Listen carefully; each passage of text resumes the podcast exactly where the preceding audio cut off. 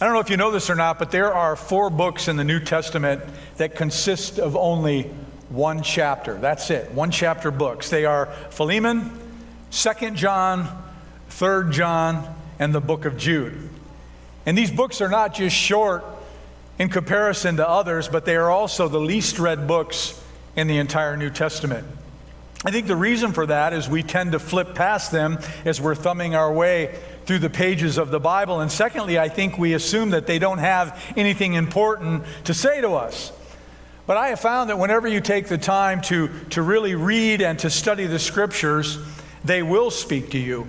If you read the Bible seeking wisdom and truth, you'll find example after example of principles on how to live in that way. But when we read the Bible just to say we read the Bible to sign it off of our little task thing to do in Christianity, we can really miss out on the purpose of what it was that we actually read because it's really not getting into us the way that it should. And these four books that I've mentioned, they contain powerful principles in which to live by. They're not just filler books designed to make the Bible thicker, they are full of inspired words that are written to help us. And living in this crazy world, that we're living in, God knows that we need help on how to live and how to navigate in these days in which we live. Because, in case you haven't noticed, as a follower of Christ, we are a minority. Christians are a minority in our culture. And therefore, we are often marginalized and we are often criticized for our beliefs that we derive from the truth of God's Word. And naturally, when we see all of the inequity and we see all of the troubles and the chaos that is going on in our land, when we clearly see all the wrong that, that is happening because people have chosen to turn their backs on God, it makes us want to do something. It makes us want to take action. It makes us want to stand up and say, This isn't right. There is a better way. And even though that's how we feel and that's what we're thinking, most oftentimes we don't act. We seem to default to this mindset that says, well, it's just too big of a problem. I'm just one person. What, what could I possibly do that could make a difference in this world? And sadly, we just kind of put it back up on a shelf and we leave it there. But the Bible is full of moments where one person through the power of the Holy Spirit, made a huge difference. People, just like you and me, who made a mark on their society and they made an indelible impression for the kingdom of God. And these four insignificant books that I have mentioned to you this morning provide us with principles on how to do that. And I wanted to share them with you in this short series that we're going to do called Short Truths. Today we are going to begin with the book of Philemon. It's a short book of only 25 verses, and it is sandwiched between Titus and Hebrews. In fact, you can go ahead and turn there if you have your Bibles. If not, we will have all of the scriptures up on the screen behind me. This is such a short book that you'll never even find it by accident. You have to be looking for it, or you'll never even see it. It's so small. And I think we can sum up what this book is all about by mentioning the three people who are intimately attached to it. First, we have the Apostle Paul. He is the writer of this book or this epistle. And like our study that we just finished in Colossians, he is writing this from prison in Rome. Secondly, there is Philemon. He's a Christian slave owner who lives in the city of Colossae in Asia Minor. And he was a respected Christian leader. He is a close friend of Paul, and many scholars surmise that Paul personally led him to faith in Christ Jesus, though we are not certain of that at all. This letter was written primarily to Philemon, and it's personal, and yet it has application for everyone. And let me explain what I mean by that. In his opening greeting in Philemon chapter, uh, or excuse me, verses 1 and 2, Paul says, I am writing to Philemon, our beloved co worker and to our sister Apphia, and to our fellow soldier Archippus, and to the church that meets in your house. Since uh, Philemon hosted a church in his home, this epistle was intended to be shared with the leaders and the congregation of that church as well. The third person in this story is named Onesimus. Onesimus, I'm sorry, I, I have a hard time with his name. He is a runaway slave. And he has come to Rome where he has met Paul, and Paul has led him to faith in Christ Jesus. And it's possible, though we cannot be certain about this, that he met Paul through his friendship, Paul's friendship with Philemon, and that's why he sought Paul out in Rome. In any case, we know that Paul led Onesimus to Christ, and he stayed in Rome, and he served Paul with deep gratitude. And so that brings us to the central issue of this short letter. Paul now has a converted slave on his hand. So, what should he do? Well, he decides to send Onesimus back to Philemon, his master. But Onesimus is now a believer in Christ. He left Philemon as a rebel, but now he will be returning as a brother in the Lord.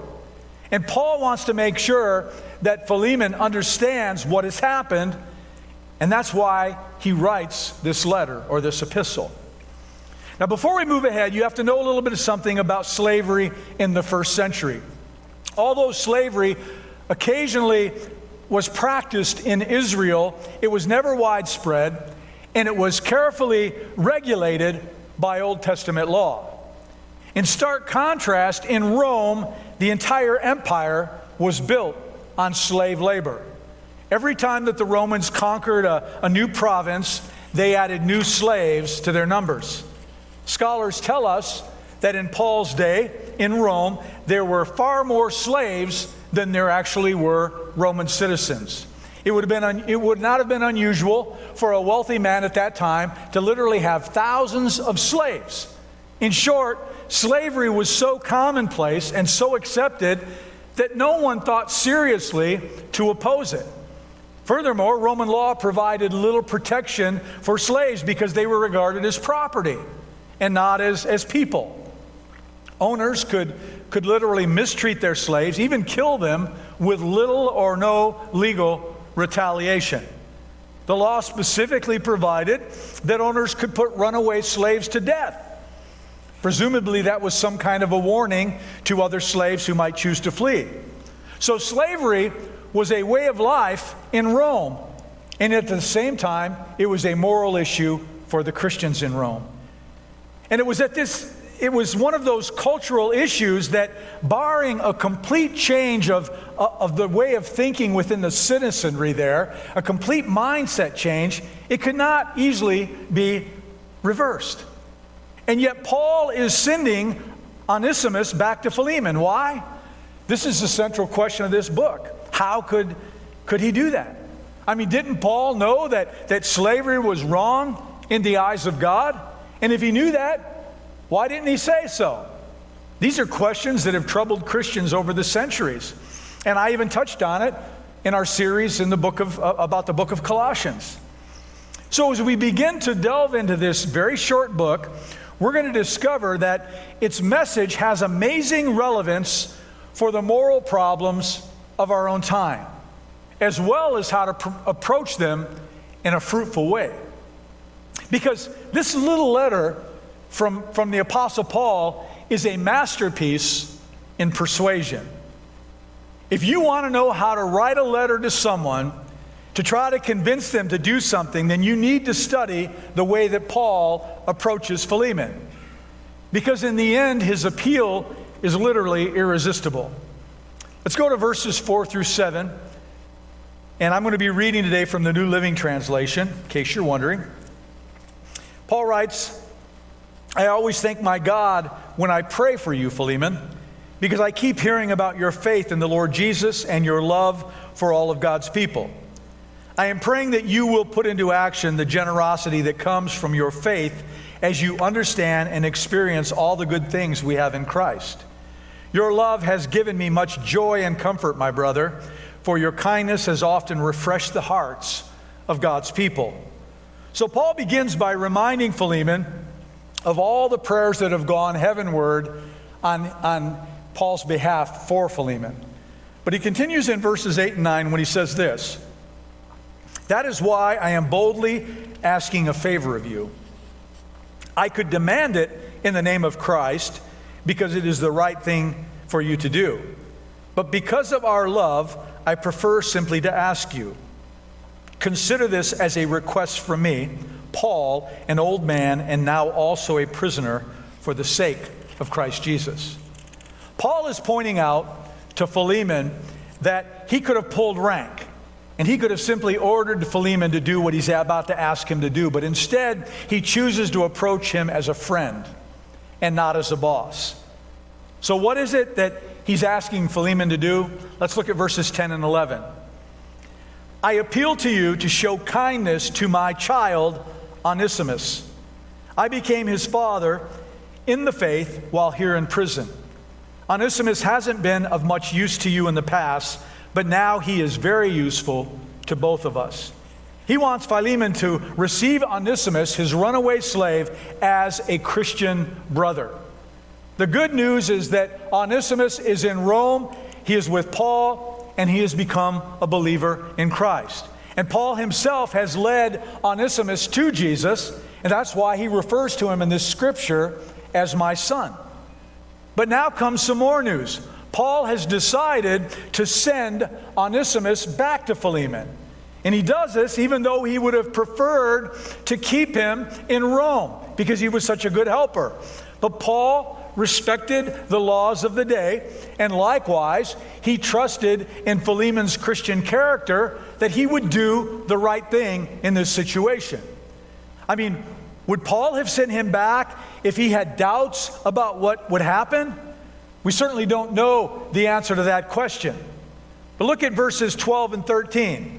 I am sending him back to you, and with him comes my own heart. I wanted to keep him here with me while I am in these chains for preaching the good news, and he would have helped me on your behalf. So here, Paul adds a, a nice little touch and one that is certain to reach Philemon's heart. Paul held Philemon in such high regard that he appealed to his heart of love, both for Paul and ultimately for God. Because in verse 14 he says this But I didn't want to do anything without your consent. I wanted you to help because you were willing, not because you were forced. And then there's a wonderful statement here about God's providence in verses 15 and 16. It seems you lost Onesimus for a little while so that you could have him back forever. He is no longer like a slave to you, he is more than a slave, for he is a beloved brother, especially to me. Now he will mean much more to you, both as a man and as a brother in the Lord. Paul suggests here that God allowed Onesimus to run away so that he would fall, find Paul in Rome and that he would find and fall into a relationship with Jesus Christ and thus be sent back to Philemon, not as a slave, but as a Christian brother. So, in none of these verses does Paul explicitly tell Philemon to release Onesimus, but he comes very, very close to it. In any case, we see here Paul's amazing faith in the invisible hand of God moving throughout all parts of human history, including the life of this slave.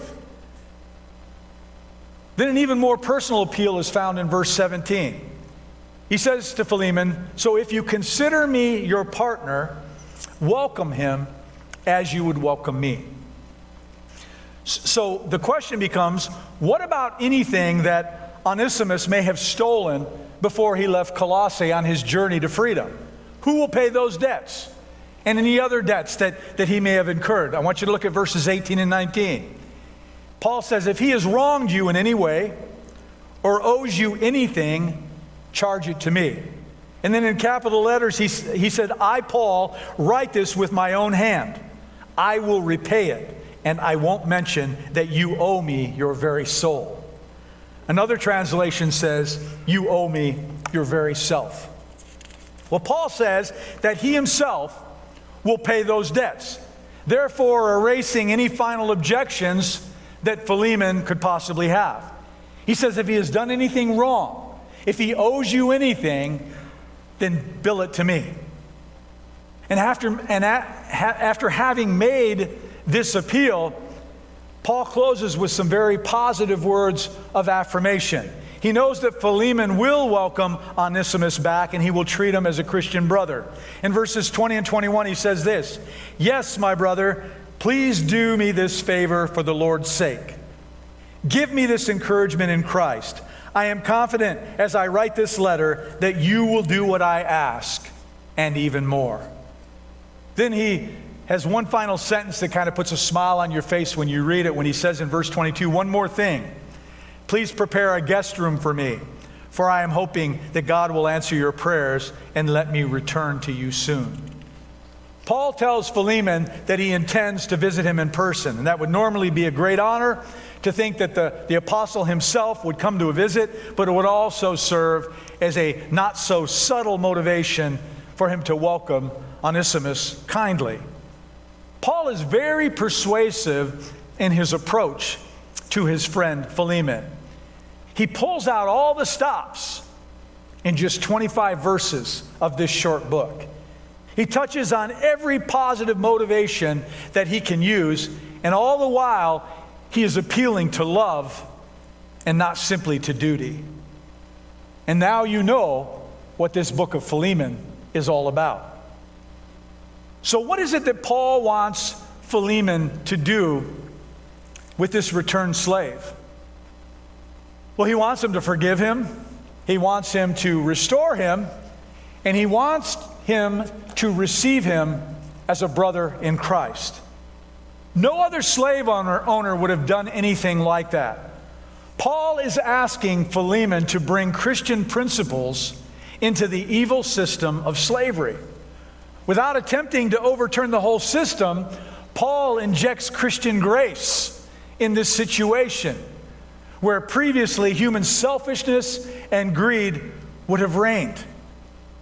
Now, we don't know what happened when Philemon read this letter. The New Testament never tells us the rest of the story. However, historical tradition tells us that he freed Onesimus, who later became the bishop of Ephesus. Isn't that interesting? And so, as I read this letter, there are definitely parallels. And I'm talking about parallels for followers of Jesus Christ living in this overwhelmingly pagan culture of ours that we live in today as minorities. We are a minority, as I said earlier, on just how to respond to great difficulties and the cultural issues that we face. And this cannot be overlooked. It really needs to be addressed. It's very timely because today we wrestle with issues like abortion and moral decline and, and violence and racism and, and the breakdown of, of, of the traditional family and relativism. We struggle with this worldwide global effort to make adultery and homosexuality and bisexuality and transsexuality and pansexuality and any other kind of sexual sin as acceptable. We battle with the exclusion of, of Christian values in the public square, in our public schools, in our national media, from our politicians, and on our leading universities around this nation. And you can add to that the rising tide of intolerance towards people like us who believe that there is absolute truth, that there is right and wrong, and it is found in the scriptures. So, this little letter to Philemon reminds us that none of these things are new. In one form or another, Christians have struggled with issues, moral issues, for the last 2,000 years. So, how then should we live? Well, this morning, I want to propose five qualities that I believe will serve you well as you operate in this world from a minority position with the first one being this patience. Patience. I find it interesting that nowhere does Paul condemn slavery. While he introduced Christian principles into the slave slash master relationship in the book of Colossians that we studied just weeks ago, nowhere did he order Christians to free all their slaves. Now, to some of you, that might be, seem like a lack of courage.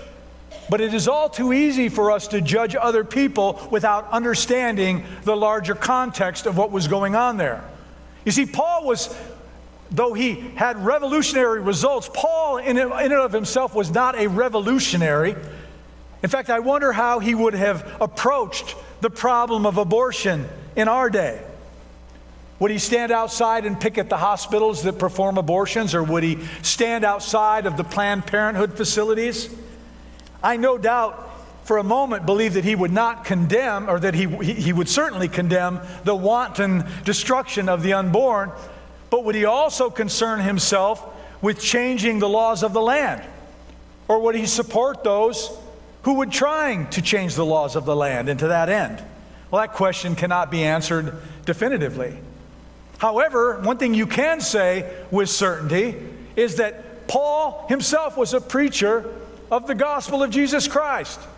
He knew that the, the gospel was the power of God for salvation. He even wrote so in Romans chapter 1.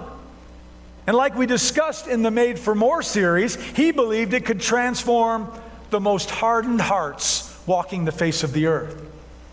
His letter to Philemon suggests that as the gospel message penetrates society, it literally changes hearts.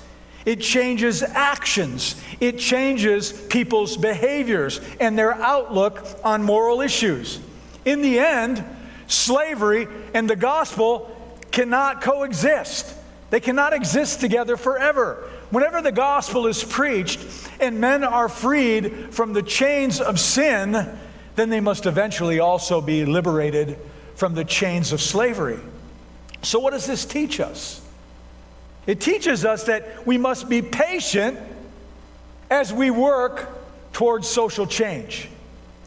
Do what you can do when you can do it, but don't lose heart.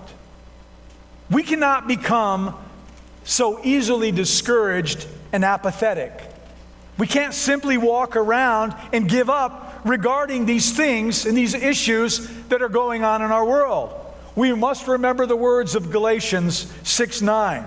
Let us not become weary in doing good, for at the proper time we will reap a harvest if we do not give up.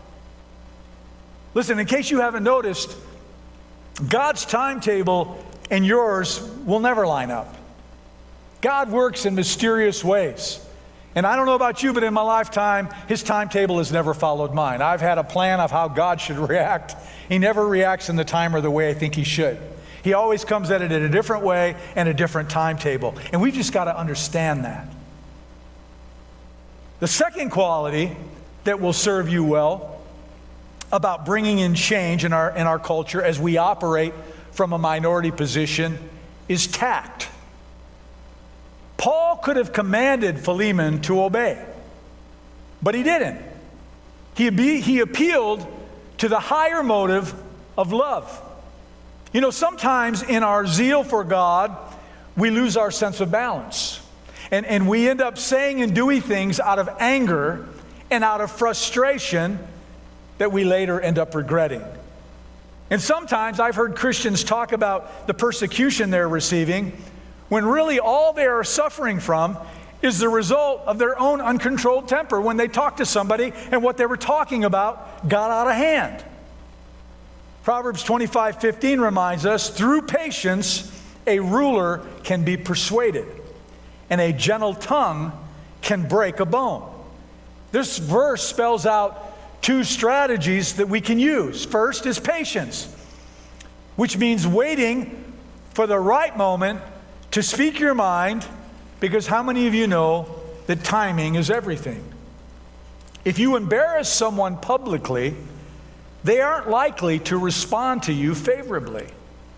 And if you ambush somebody when they walk through the door, they will regard your, your words as a personal attack.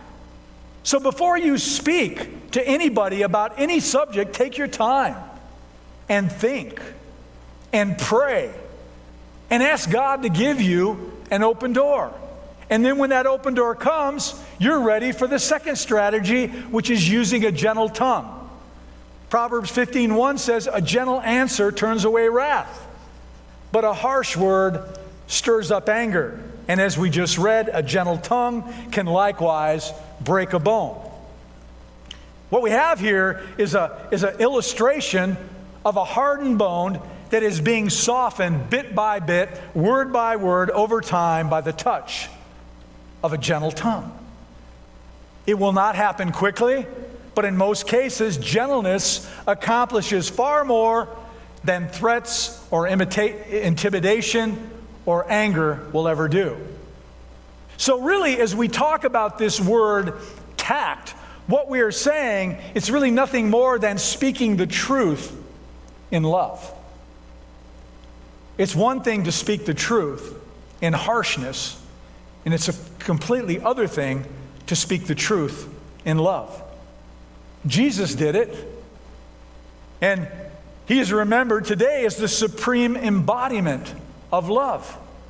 Yet no one ever spoke the truth like Jesus did, and no one has since.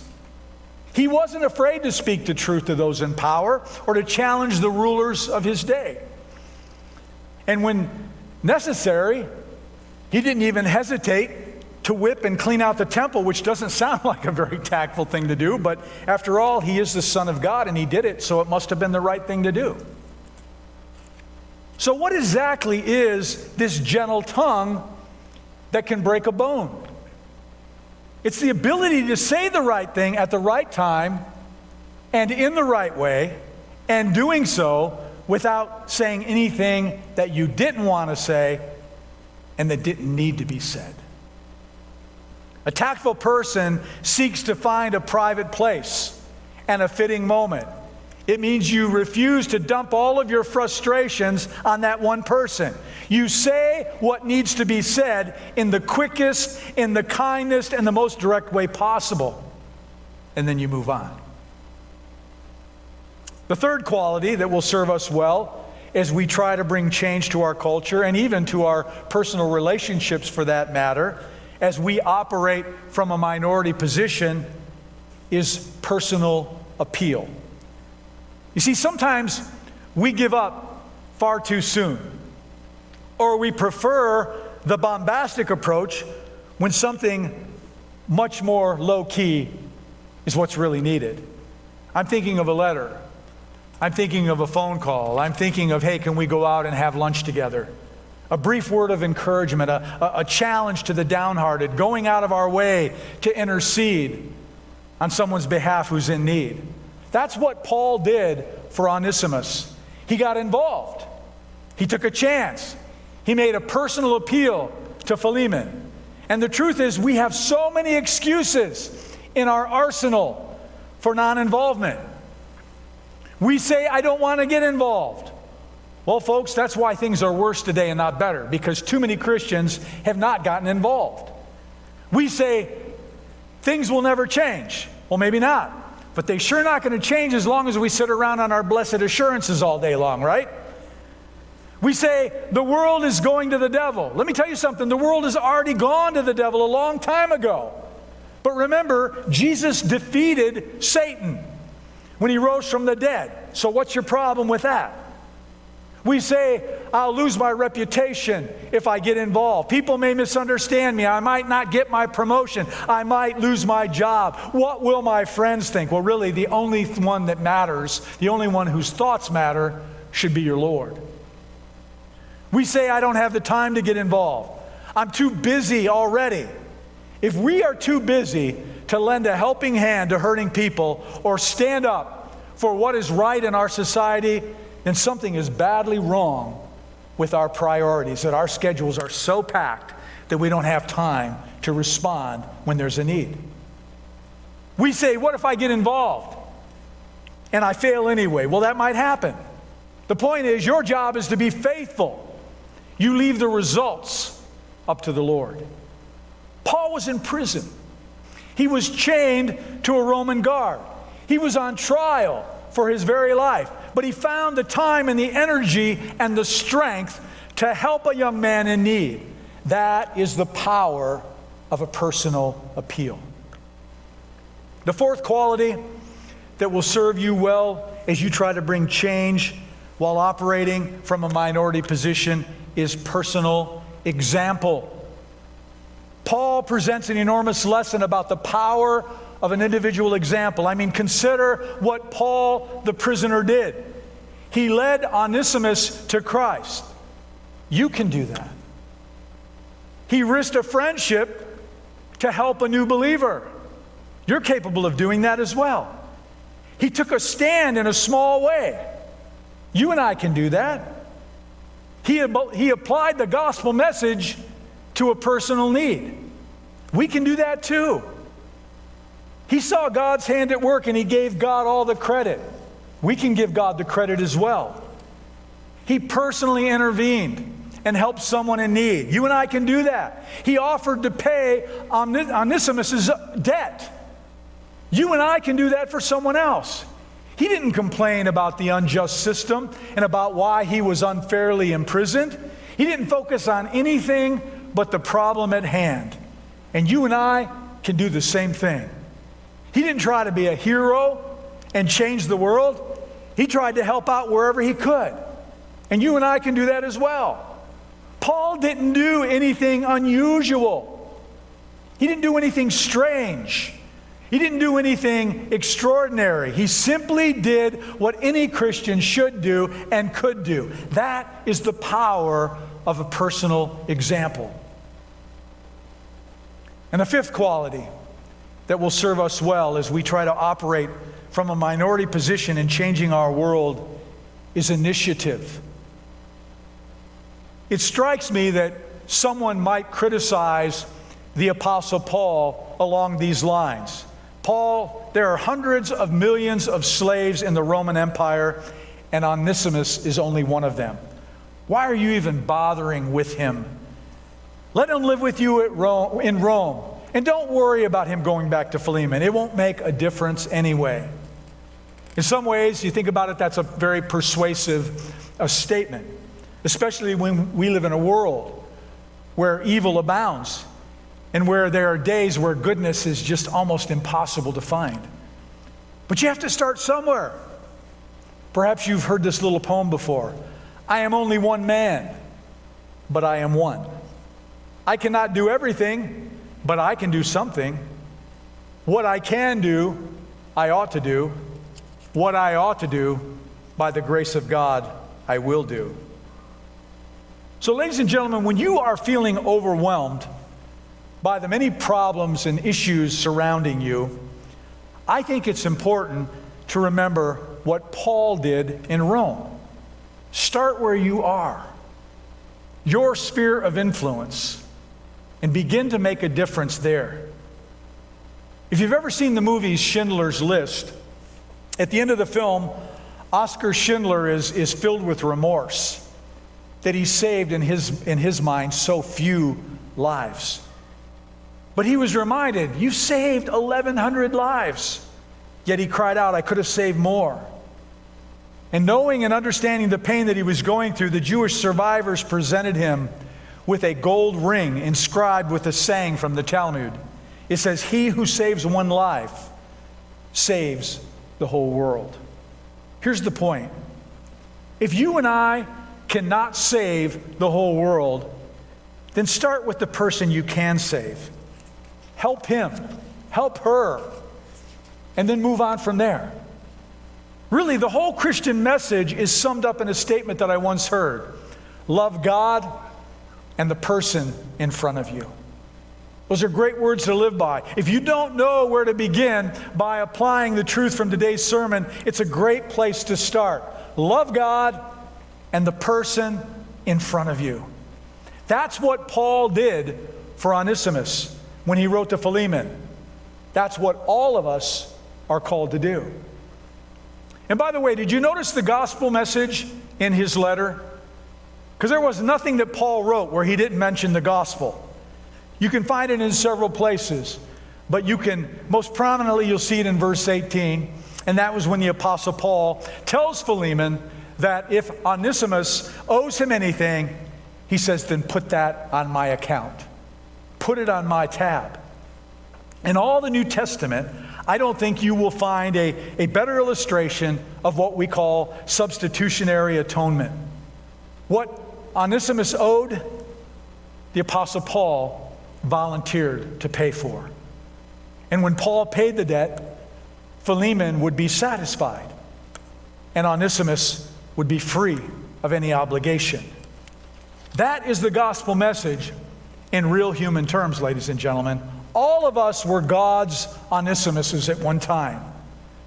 We were slaves to sin. We were chained to evil. And we were continually running away from God. But Jesus went to the cross and he paid the price for your sin and for my sin. And he did so so that God's justice would be satisfied once and for all. And all that is left for us is to accept the work that Jesus accomplished on the cross for us.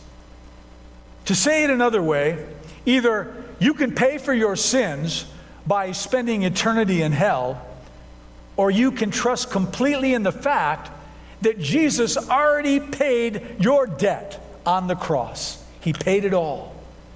This is a wonderful thing for us as believers of Christ to remember.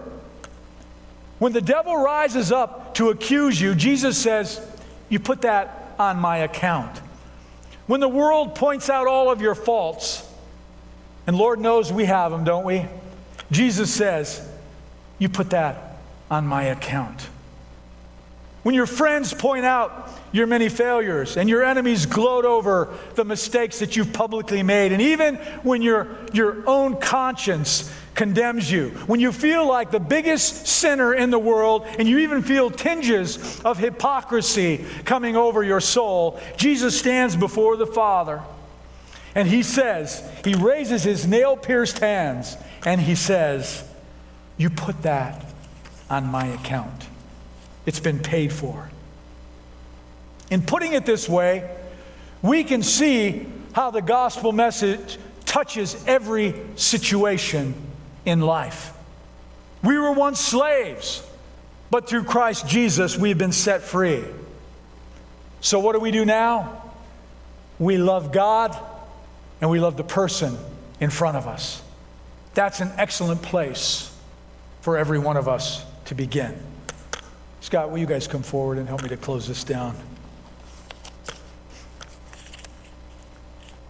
The point I am trying to make from this message today is simple. And it's that you and I can be difference makers in our personal relationships, and yes, even in this crazy mixed up world that we live in. It is no time for us to be hiding in the shadows due to all the bitterness and all of the division and the violence and the chaos that's going on in our world. We just can't sit around and wait for Jesus to come and take us home, sit on our hands, and do absolutely nothing. We've got to go about life. We've got to go about making a difference in our community and in our world for the kingdom of God. This can happen through serving and through getting involved in, in political, the political process, taking on a cause that is near and dear to your heart, or simply loving the one who is standing right before you at any moment. What I'm trying to say, High Point, is that we need to be a people of action. Let's be people with solutions and not just dwell and elaborate about all the problems that are at hand. I have seen people waste more time talking about the problems and not doing anything to try to change the problem. And that sucks the life out of you. To just lament and go on and on about, we know what the problem is. We've debated it for decades. Now we've got to move into action. Let's be a church that in spite of all the negativity going on around us that we still believe in the power of changed lives through Jesus Christ. And furthermore, let's be a church that allows our Christian convictions to drive the way that we live, the way that we, we react to the situations that, that confront us daily by allowing the love of Christ to rule in our heart. We're going to end this service today by taking communion together. If you didn't pick up the communion emblems when you came in, they were at the table out there. If you didn't, you can excuse yourself and go get them and come right back. But before we we take communion, I've asked the worship team to come up and lead us in another song. Come to the altar. It's not just about this altar here. Many have called the table of communion an altar as well. Let's sing this song together.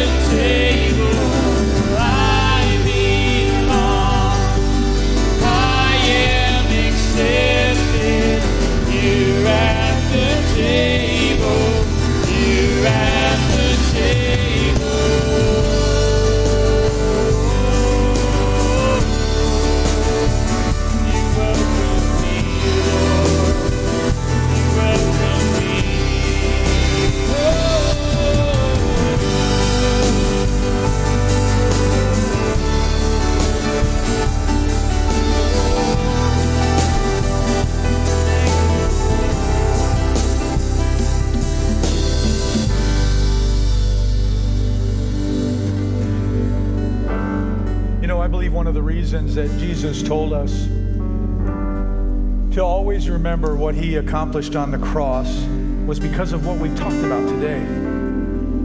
Making a difference, using our Christian influence in, in the right ways in order to affect change in our culture for the kingdom of God. What I mean is, when we reflect on what Jesus did for us, then doesn't it seem fitting that we would live in such a way as to make a difference in our world for his kingdom's sake? See, on that cross, Jesus paid it all. He picked up your tab and my tab, so to speak, like Paul did with Onesimus. He saved you from your sin, He set you free. He provides you with eternal life when your time on this earth is done, whether that be you pass away or whether that be He comes and takes us home. And this is why we remember the cross and what took place there on our behalf.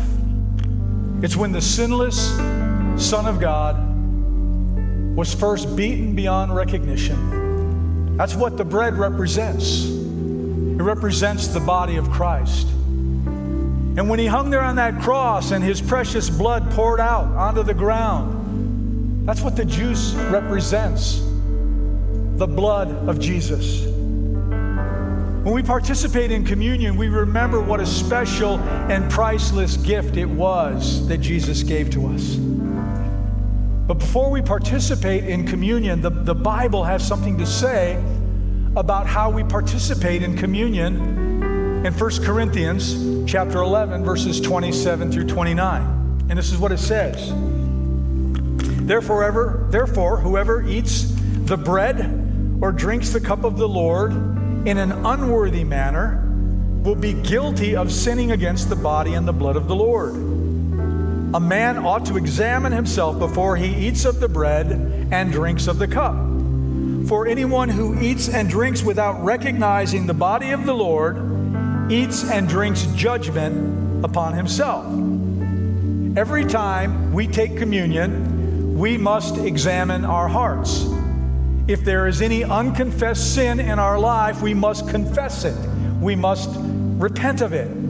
Because God has no part with sin. Sin is a barrier between you and your Lord. So if we don't do this, then we are taking communion in an unworthy manner, and therefore we are bringing judgment upon ourselves. And if you are here, or if you are watching online and you've never given your heart to Jesus, you've, you've never asked Him to forgive you of your sin and to be the Lord of your life, you can do so today before we take communion together. And in doing so, all of us can participate in communion together in a worthy manner by remembering and honoring Jesus.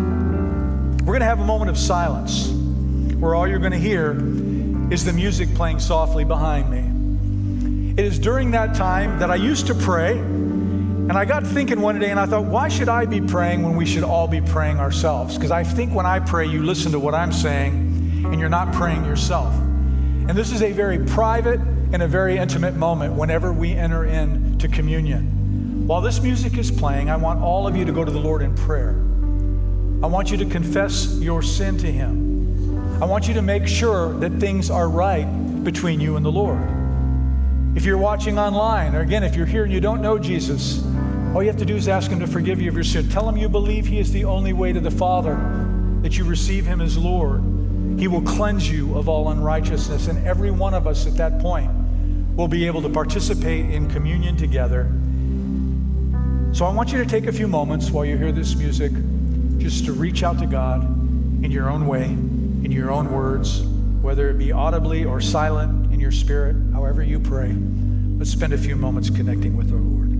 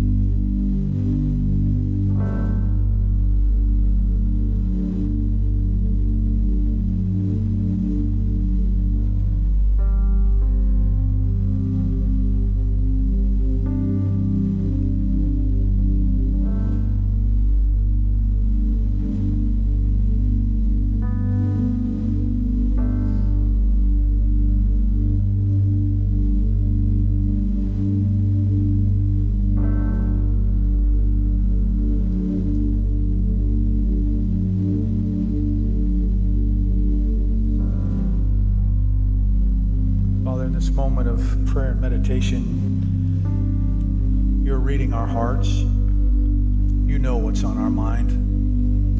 You knew before we even thought them. So, Lord, forgive us of our sin. Forgive us for our wrong attitudes. Forgive us for our outbursts of anger. Forgive us when we don't use tact. Forgive us when we bulldoze our ideas forward and not seek to love you and the one who's standing in front of us. Forgive us when we stayed silent when we should have spoken out for truth. Forgive us when we spoke when we should have not said anything. Lord, I pray that you will Help us to become the men and women of God that you truly want us to be in all situations in this life. We thank you for the blood of Jesus.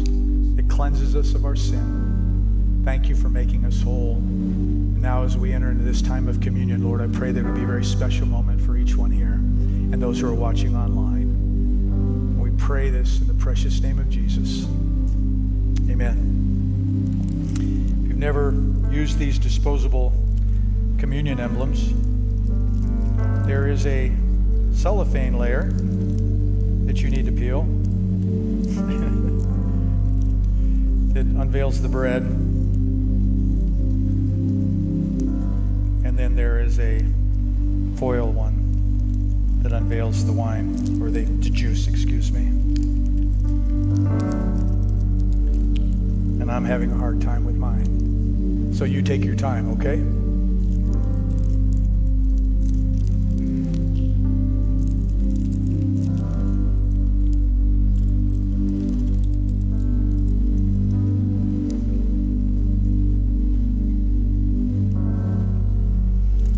It's funny, I was just joking about this with someone before the service that I've been lucky and I'm not so lucky. I took communion at the early service, so I will participate with the juice, but I don't. I can't get the bread out of this thing. I pulled the, the thing off. So, if somebody wants to help a brother out, I will.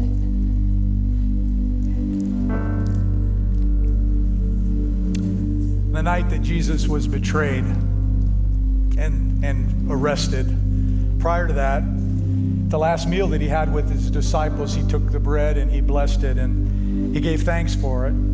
And he told them, he said, Take and eat of this. He says, This is representative of my body, which will soon be broken for you. And he says, And every time you do this, he said, Do so in remembrance of me.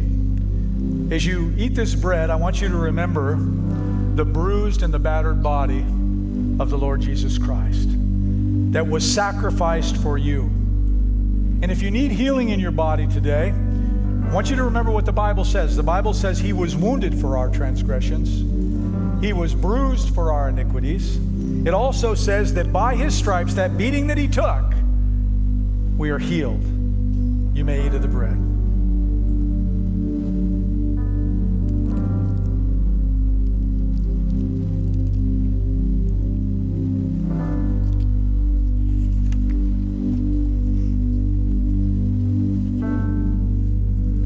Same manner, he also took the juice, the, the, the goblet, and he said, This is the covenant, the new covenant in my blood. The, the, the, the wine represented the blood of Jesus that would soon be shed for the remission of our sins. And as you drink of this juice, I want you to be reminded of the blood that poured out of the body of our Lord and Savior. It was poured out to atone, to erase, to cover. It's that that, that substitution we talked about, as Paul paid Onesimus's death, uh, debt, Jesus paid ours, and his blood covered and erased our sin. It's his blood that sets us free. You may drink of the juice. Will you stand with us as we sing? You're the blood of Jesus.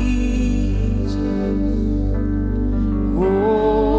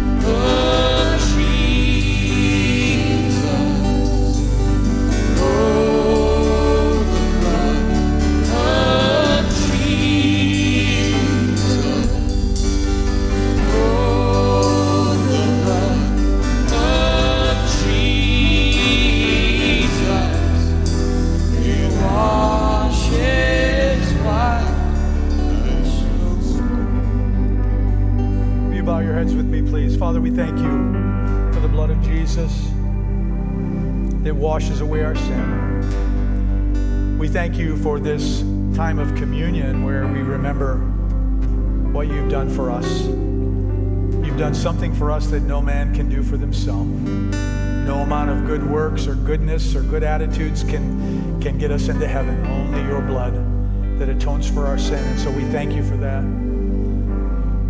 Father, I pray that we would apply the truths from this message today and how to bring change into our culture and into our lives and into our personal relationships. That we would, uh, we would make every effort to bring change. That we would no longer remain a silent minority, but that we would become a vocal minority. That we would stand up for those things that are right, even if we face ridicule from those outside of the church, which we will. Your word says, if they hated me, they will hate you. And Father, we've all experienced that at one time, but I pray that you will give us the courage to stand for what we know to be true. Because we know that this world and its systems will all vanish one day, and the only thing will matter will be our time in your presence in that place of perfect peace where we won't deal with the struggles that we deal with here today. So, God, I ask that you help us to manage them well, with integrity, with courage, in the way that you would want us to, and that we would not stand on the sidelines any longer, but we would make every effort that we can to make a difference, even if it is for the person who stands before us. Let us be reminded that we don't have to change the world. We just have to change every circumstance that we can get involved in, and that usually involves one person at a time. So, Father, help us to be courageous and help us to be faithful to do those things that you've called us to do and stand up for righteousness in a world where there is so very little. We thank you for the truth in your word. We thank you for your blessings. We thank you for the opportunity for us to come together here today and worship you and to hear your word. As we leave here today, Lord, I ask that your Holy Spirit would go with us, guiding and directing our steps, the things we do, the conversations that we have that they would be uplifting, they would be deserving of the one who gave his life for us. Father, I ask that you would keep us safe till we gather together again to, uh, next week. Keep us safe from COVID. Keep us safe from any other injuries or sicknesses that may befall us. And Father, we come back together again next week. I pray that, uh, that you will have a word for us that will encourage us and help us to become closer into the image of Jesus Christ because that's your desire for us, that we would become more like you. We thank you for your word. We thank you for the power of your spirit in our lives. We ask your blessings upon this congregation as they leave here today. In Jesus' name, amen. Thank you for being here.